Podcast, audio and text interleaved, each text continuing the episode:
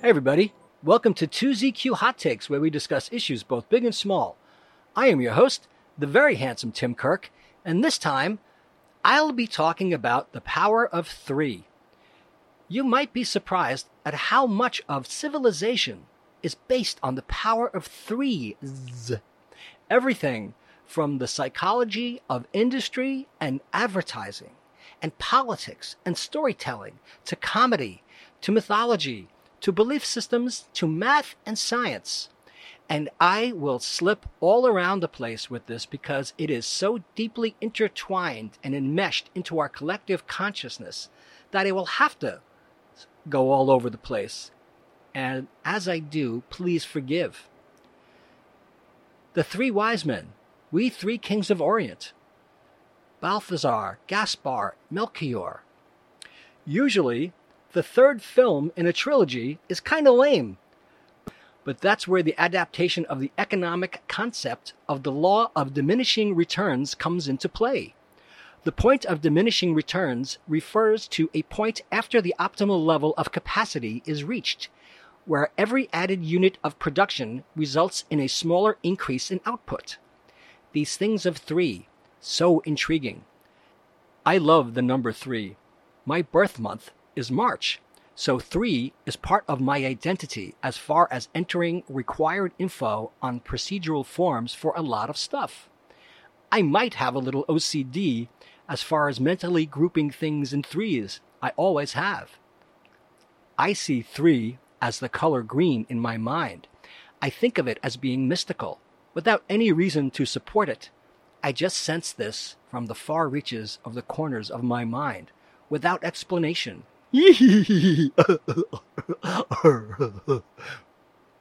From the myth of three act structure First act, the beginning. Second act, the middle. Third act, the end. Well, that's that. The Three Little Pigs. The Three Stooges. Three Wishes. Three Little Words. Triad. Triple Crown. Trifecta. Triumph. Triptych. Trilateral triangle, tres leches, the three amigos. For Catholics, three Hail Marys is a common penance for many sins. Three Godfathers, three coins in the fountain, three on a couch. Three days of the condor, the three faces of Eve, three the hard way, three men and a baby, three on a match, three's company, one, two, three red light, 321 Contact, Three Card Monte, the classic trilogies of modern pop culture, Back to the Future, Lord of the Rings. Star Wars has had three trilogies so far, and lest we forget a few important trios in pop culture. Luke, Leia, and Han, Harry, Ron, and Hermione, Dorothy, Rose, and Blanche, Peter, Paul, and Mary, the three Living Dead movies, Night, Dawn, and Day, Evil Dead, The Godfather, and novel, films, and candy, Three Musketeers, written by Alexander Dumas, whose son wrote created the term Le Demi-Monde, which was the subject of a previous pod. The Matrix, Ellipses, which are three dots or periods. In music again, Knock Three Times, Gimme Three Steps, Three Little Birds by Bob Marley, unce, tice, feet times a matey, three times a lady, three card trick by the Clash, quarter to three, Gary U.S. Bonds, mistake number three, Boy George and Culture Club, here, there, and everywhere, the Beatles. Three is a magic number. Hop, skip, and jump. First base, second base, third base, Who's on first? What's on second? I don't know's on third. Three stage rockets, three point turn, three point landing, three points in a field goal, three pointers in basketball, this, that, and the other. In chemistry, there are three states of matter solid, liquid, and gas. In number theory, all powers of three are perfect totient numbers. The sums of distinct powers of three form a Stanley sequence. Like I know what I'm talking about. Graham's number, an enormous number arising from a proof in Ramsey theory, is, in the version popularized by Martin Gardner, a power of three. However, the actual publication of the proof by Ronald Graham used a different number. Ha! What do you know? In number theory, a perfect totient number is an integer that is equal to the sum of its iterated totients. That is, we apply the totient function to a number n, apply it again to the resulting totient, and so on until the number 1 is reached, and add together the resulting sequence of numbers. If the sum equals n, then n is a perfect totient number. All to do with the power of 3. It can be observed that many perfect totient numbers are multiples of 3. In fact, 4375 is the smallest perfect totient number that is not divisible by 3. And now, back to being dumb. Google search says, What are the three main themes of popular culture? Three themes of popular culture are that individual voices are valid, nothing is private, and celebrity status is no longer afforded to only the most beautiful. The Rule of Three in Writing from Wikipedia. The story of Goldilocks and the Three Bears uses the Rule of Three extensively, with the protagonist examining three sets of three items in a house, finding only the third of each set to be satisfactory. The Rule of Three is a writing principle that suggests that a trio of events or characters is more humorous, satisfying, or effective than other numbers. The audience of this form of text is also thereby more likely to remember the information conveyed because having three entities combines both brevity and rhythm with having the smallest amount of information to create a pattern. Slogans, film titles, and a variety of other things have been structured in threes, a tradition that grew out of oral storytelling. And again, examples include The Three Little Pigs, Three Billy Goats Gruff, and The Three Musketeers. The rule of three can refer to a collection of three words, phrases, sentences, lines, paragraph, stanzas, chapters, sections of writing, and even whole books. The three elements together are known as a triad. The technique is used not just in prose, but also in poetry, oral storytelling, films, and advertising. In photography, the rule of thirds produces a similar effect by dividing an image into three vertically and horizontally. A tricolon is more specific use of the rule of three, where three words or phrases are equal in length and grammatical form. A hendiatris is a figure of speech where three successive words are used to express a single central idea. As a slogan or motto, this is known as a tripartite motto. Many advertising campaigns and public information slogans use the technique to create a catchy, memorable way of displaying information. In marketing theory, American advertising and sales pioneer St. Elmo Lewis laid out his three chief copywriting principles, which he felt were crucial for effective advertising. The mission of an advertisement is to attract a reader so that they will look at the advertisement and start to read it, then to interest them, so that they will continue to read it than to convince them, so that when they have read it, they will believe it. If an advertisement contains these three qualities of success, it is a successful advertisement. Better known examples include life, liberty, and the pursuit of happiness, rights outlined in the U.S. Declaration of Independence. Liberté, égalité, fraternité, the slogan of the French Republic predating 1790. Einigkeit und Recht und Freiheit, opening line of German national anthem. A Mars a day helps you work, rest, and play. Mars advertising slogan since 1959. Stop, look, and listen, a public road and level crossing safety slogan. Stop, drop, and roll, a fire safety slogan. Faster, higher, stronger, the Olympic motto. Veni, vidi, vici, a triad translated from Latin as I came, I saw, I conquered, popularly attributed to Julius Caesar of Rome. Slip, Slop, Slap, Australian Sun Protection Campaign. Three Wise Monkeys, See No Evil, Hear No Evil, Speak No Evil. Turn on, tune in, drop out. 1960s counterculture era phrase popularized by Timothy Leary. In comedy, the rule of three is also called a comic triple and is one of the many comedic devices regularly used by humorists, writers, and comedians. The third element of the triple is often used to create an effect of surprise with the audience and is frequently the punchline of the joke itself. For instance, jokes might feature three stereotypical individuals, such as an Englishman, an Irishman, and a Scotsman, or a blonde, a brunette, and a redhead, where the surprise or punchline of the joke comes from the third character. The comedic rule of three is often paired with quick timing, ensuring that the viewers have less time to catch onto the patterns before the punchline hits. As a whole, the comedic rule of threes relies on setting up a pattern of two items and then subverting viewer expectations by breaking that pattern with the third item. One particularly notable example comes from the Dick Van Dyke Show. Can I get you anything? Cup of coffee? Donut? Toupee? Just like most comedic writing, the rule of threes in comedy relies on building tension to a comedic release.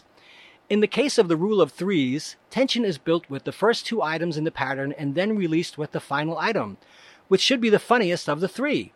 Most triples are short in length and often two or only three sentences, but the rule can be implemented effectively at longer length as long as the base formula is still followed. In storytelling, authors often create triplets or structures in three parts. In the rule's simplest form, this is merely beginning, middle, and end, as expressed in Aristotle's Poetics. Snow White receives three visits from her wicked stepmother. Vladimir Propp, in his Morphology of the Folktale, concluded that any of the elements in a folktale could be negated twice so that it would repeat thrice. This is common not only in the Russian tales he studied, but throughout folk tales and fairy tales, most commonly perhaps in that the youngest son is usually the third, although fairy tales often display the rule of three in the most blatant form. A small sample of the latter includes Rumpelstiltskin spins thrice for the heroine and lets her guess his name thrice over a period of three days. In East of the Sun and West of the Moon, the heroine receives three gifts while searching for her lost husband. When she finds where he is held prisoner, she must use them to thrice bribe her way to the hero. The first two times she was unable to tell her story because he lay in a drugged sleep. In Brother and Sister, Brother is transformed into a deer when he drinks from the third stream that their wicked stepmother enchanted. And when Sister is killed by the same stepmother, she visits her child's room thrice being caught and restored the third time. In The Dancing Water, Singing Apple, and the Speaking Bird, a woman says she will bear the king three marvelous children. When they reappear, their envious aunts attempt to kill them by sending them on three quests after the three marvelous things of the title. In The Silent Princess, a prince breaks a peasant woman's pitcher thrice and is cursed. When he finds the title princess, he must persuade her to speak thrice. In The Love for Three Oranges, the hero picks three magical oranges, and only with the third is he able to keep the woman who springs out of it. In Charles Dickens' A Christmas Carol, Marley's ghost tells Ebenezer Scrooge he will receive visits from three spirits the ghost of Christmas past, the ghost of Christmas present, and finally, the ghost of Christmas yet to come. To which Scrooge says, Spirit, I fear you most of all. In the musical Fiddler on the Roof, Tevye must give his three eldest daughters away, one after another. In Shakespeare's Julius Caesar, Mark Antony starts his speech by using the rule of three Friends, Romans, countrymen, lend me your ears, as did Spanky McFarlane to which the commoners start to listen. The use of a series of three elements is also a well known feature of public oratory. Max Atkinson, in his book on oratory entitled Our Master's Voices, gives examples of how public speakers use three part phrases to generate what he calls claptraps, evoking audience applause. I never knew that's what a claptrap was. Martin Luther King Jr., the civil rights activist and preacher, was known for his use of tripling and the rule of three throughout his many influential speeches. For example, the speech Nonviolence and Racial Justice contained a binary opposition made up of the rule of three insult, injustice, and exploitation, followed a few lines later by justice, goodwill, and brotherhood. Conversely, segregationist Alabama Governor George Wallace invade segregation now, segregation tomorrow, segregation forever during his 1963 inaugural address. The appeal of the threefold pattern is also illustrated by the transformation of Winston Churchill's reference to blood, toil, tears, and sweat, echoing Garibaldi and Theodore Roosevelt in popular recollection to blood, sweat, and tears. From Ideas Incorporated, your focus group and creative team has come up with 47 different ways why your credit union, your product is superior to the competition. Your eyes glaze over all the possibilities that by using this amazing list in your marketing, you will astound the world with its obviousness, bring in monster results, and probably get a major promotion for your awesome brilliance. But it won't work. Because your audience's brains don't work that way. You see, the human brain is a funny thing. Capable of amazing mental feats, it can also lose track when there are too many things to remember, thanks to the limits of short term memory. Point out too many points and it will be pointless. The brain won't remember any of it. The brain seems to work best thinking in threes. Sometimes twos or fours or fives, but mostly threes. It's actually a technique theory that dates back to at least ancient Greece, according to Wikipedia. The Latin phrase omne trium perfectum, everything that comes in threes is perfect, or every set of three is complete, basically conveys the same idea as the rule of three. Of course, the Greeks weren't the only ones to use it. The rule of three has been used in everything from the ancient Greek symbol of the dragon's eye, which stands for the balance of love, power, and wisdom, to historical documents. Thomas Jefferson used life, liberty, and the pursuit of happiness. To literary works, Christmas Carol. Folklore and stories Three Musketeers, Three Little Pigs. Religion Three Wise Men and the Holy Trinity. Three Jewels of Buddhism. Counterculture Sex, Drugs, and Rock and Roll. And even Superman Truth, Justice, and the American Way have all used the same basic device to connect to their audiences. More recently, some of the most well known brands and marketing campaigns have been based on three thoughts or words Regardless of whether you like the product, consider what the phrases did for the company. We try harder. Real, comfortable jeans. Just do it. Life is good. Finger licking good. So, why does three of something work? Well, besides being easier for your audience to remember, three words or three thoughts are easier to understand. Fewer words make it easier to follow the logic. Quicker to make an emotional connection. Life is good was able to share their optimistic approach in three little words, and the world has responded. Easily quotable. A simple phrase makes it easier for people to spread the word, a great quality to have in our current social media focused world. Unfortunately, communicating your brand, your best qualities in as little as three words or three benefits is hard to do. It's a lot easier to prattle on and on and hope to convince your audience by the sheer volume of your words it is considered more organic or natural to plate and arrange food in threes than fours or five. It looks too mathematic, too geometric if it's more than three, and forced, rather than to be aesthetically and gustatorially appealing. More organic in threes. The Greek goddess Hecate, portrayed in triplicate. There's a tremendous amount of historical triples. Everything from the Holy Trinity to all different types of ancient Celtic cultures.